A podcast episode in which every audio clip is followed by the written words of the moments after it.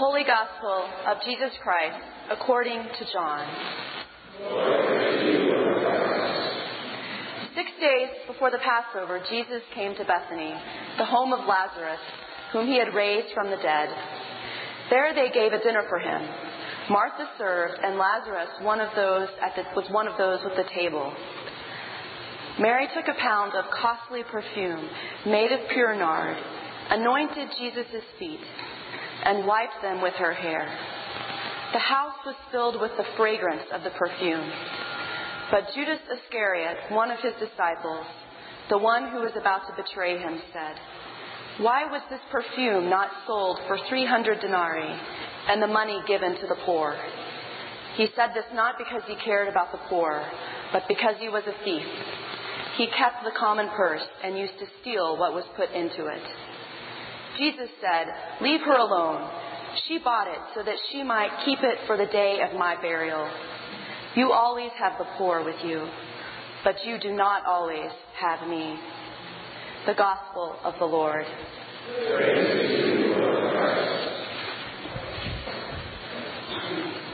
In the name of the Holy Trinity, one God. Amen.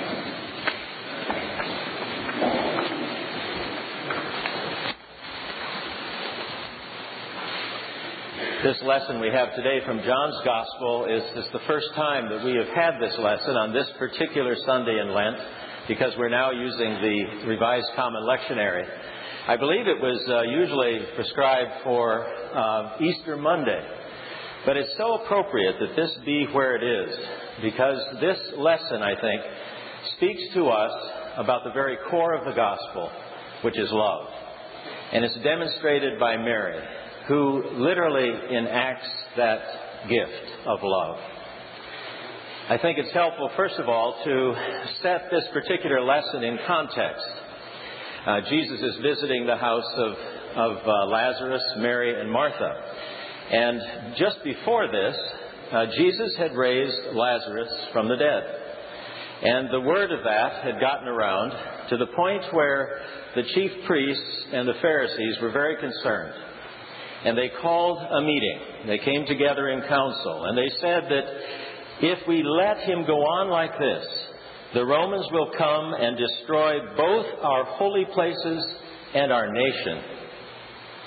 And Caiaphas, the chief priest at the time, reminded them that it's better that one man should die for the nation than for all to perish. When I read that, I thought, I think I would have had to have vote, voted for the one to die rather than for the whole nation. I am in sympathy with those who at the time heard those words, heard that argument, perhaps knew a little bit about Jesus, but they were also concerned about the order and about the importance of maintaining a reasonable relationship with the Roman occupiers. So I think we need to be careful when we think about the chief priests and the Pharisees because it's possible that you or I would have voted with them. That happens just before this account that we have of the dinner at Mary, Martha, and Lazarus' home. One can imagine that they came together probably in celebration of what had happened, because if Lazarus had died, these two sisters would have been left alone without a male as the head of their household. And they would have been threatened as well, and perhaps would have had a very difficult life. So, in a sense, Jesus returned to life not just Lazarus, but that entire nuclear family. Jesus had literally saved them from death. So they come together for a meal, and it's important, I think, for us also to recognize what happens when these folks come together right afterward, because apparently the word was out. They were very concerned about what was going on with Jesus and also about Lazarus, because the word had gotten out. He'd been raised from the dead. And a few passages later, we find them saying that not only does Jesus need to be killed, but Lazarus needs to be killed as well. Because after all, he is a witness to what Jesus had done. He was the subject of it. They must both be killed.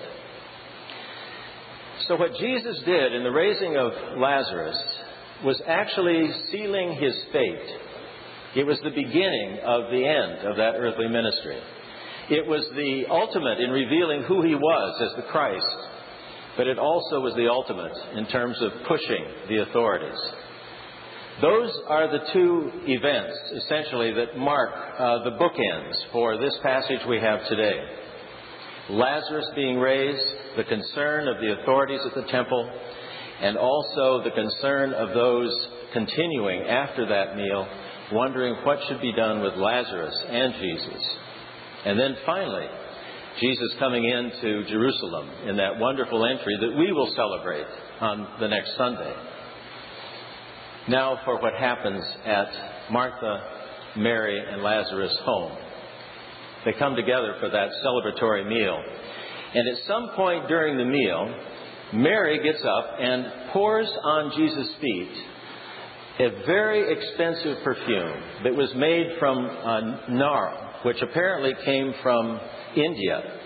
So it was a, a very expensive commodity. In fact, we know from what uh, Judas said that it was uh, valued at probably 300 denarii. Now, one denarii was probably the amount that a common laborer would get for working one day. So 300 denarii was the equivalent of perhaps a day laborer's earnings for almost a year.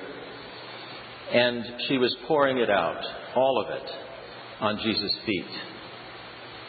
But even more happens. She undoes her hair, and her long hair falls, and it falls over Jesus' feet, and she wipes his feet with her hair. Now, if that makes you a little bit uncomfortable, if it seems a little bit too sensual, you're right. that was bordering on a sexual act. That was going beyond the border of normal intimacy for a woman in the Middle East, even today, to undo her hair in full in public, and certainly for someone at her time to do that in the presence of a male who was not a part of the household, was disgraceful. But it expressed the intimacy that was there between Jesus and Mary. And that pouring out of the great perfume that filled, the aroma of which filled the whole house, was clearly a sign of the pouring out of her love for him. It was with a purpose that she wiped his feet with her hair. It was to let her know that nothing stood between the two of them in her admiration and her love for him. Now, I want to be very clear about one thing. I'm not suggesting that there was a relationship between Mary and Jesus or any other Mary and Jesus. I think the scholars will say that there's not enough evidence for that. But it does say something about the physicality of the disciples and their relationship with Jesus, even of the women who were close to him. She was showing him how completely she loved him. The kind of love that perhaps is, is only ultimately expressed between lovers. And we find that kind of expression many places in Scripture sexuality is often used as a sign of the kind of love that exists between God and us. It is us at our most vulnerable moment, standing in the presence of God and being embraced fully by that God, loving us, loving us, loving us. Well, it's not a good thing for, for Judas to have been present because Judas thought this was all a very bad idea. After all, we could have sold that uh, wonderful perfume and we would have had 300 denarii to give to the poor. And John, the writer of this gospel, he's not quite so convinced. He uh, gives us probably more information than we need about Judas because what does he know about what's going on in Judas's head? But he says Judas is a liar. Judas didn't care about the poor. He was a thief. He wanted to increase the treasury so he could skim off a bit more money.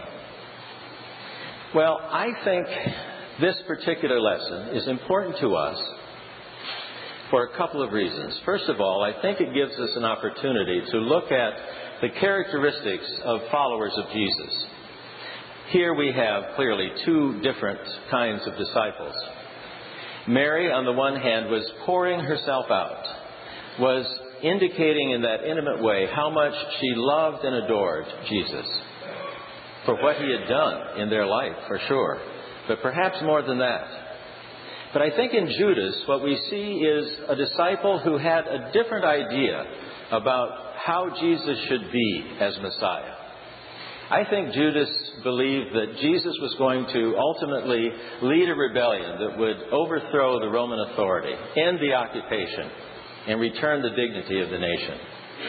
And when it was clear that that was not going to happen, I think it was very easy for Judas to betray Jesus because he didn't see him as anything other than the one he had hoped for, but would not fulfill that hope. I'm sure that at times Judas had been enamored of the teachings of Jesus and even perhaps very impressed with some of the signs and wonders that he experienced in his presence. But that wasn't enough. And clearly, Judas was not one willing to pour himself out in love of the Master. Mary, on the other hand, was different. She knew who Jesus was and was not just enamored of his teachings or one who was impressed with the signs and wonders, but she understood that what Jesus was calling her to was a pouring out of her life, pouring out of her love, and following him in a way that might even mean death. Because she knew, I believe she knew, what was going to happen to Jesus. And I believe she knew that because of all the turmoil that was going on around the rumors having to do with Lazarus being raised by Jesus and the authorities being threatened by it. And we know that there are many ways that you can look at any passage of Scripture. And certainly one of the things that we can see in this is a prefiguring of Passover itself and of what Jesus would do at Passover. Jesus would wash the feet of his disciples, an act that was never done by the master of the house or by the one giving the dinner, but rather by slaves or by servants. And in doing so, Jesus reminds all of us that we are called to serve, not to be served. We are called to pour out our love, to pour out our life. And ultimately, we know that Jesus does that pouring out his life on what we call Good Friday on the cross.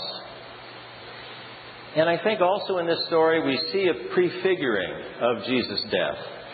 And, and we see that when Jesus rebukes Judas and he says, Leave her alone. She bought it so that she might keep it for the day of my burial. The death of Jesus is in the air in that household. I think Mary knows very well his days are numbered. Well, as we think about Mary and the devotion that she had to Jesus, I think we must also think about our own lives and think about what it is that might really speak to us as good news. And I think that one way of expressing the good news is to say that it is us being called to love unconditionally. It is us being called to love the unlovable. It is us being called to love those that we argue with and greatly disagree with, and who you know, we've got all kinds of opportunity in this very political season we live in to find somebody that we disagree with and really find a hard time loving. It is calling us to love even someone we may call our enemy. That is the call of Christ in our lives. It is a call to simply love. It is not about what we believe as much as it is, as it is about what we do with what we believe. It is how we enact and embody, incarnate the love of God present wherever we are. That is the call to the Christian life. I know many of you admire the work of Archbishop Desmond Tutu. And perhaps some of you have picked up his, his new book, uh, just released, Made for Goodness. And in that book, uh, he ends each of his chapters with an opportunity to listen to God. And they're, they're poetic expressions of Archbishop Tutu that are what he hears God saying to him. And a portion of that, I think, relates directly to this concept of the call to be loving human beings as the Christian call. But this is what he says Ask me any question. My answer is love. When you want to hear my voice, listen for love. How can you delight me? I will tell you. Love. The tough, unbreakable, unshakable love. Are you looking for me? You will find me in love. Would you know my secrets? There is only one love. Do you want to know me? Do you yearn to follow me? Do you want to reach me? Seek and serve love. Amen.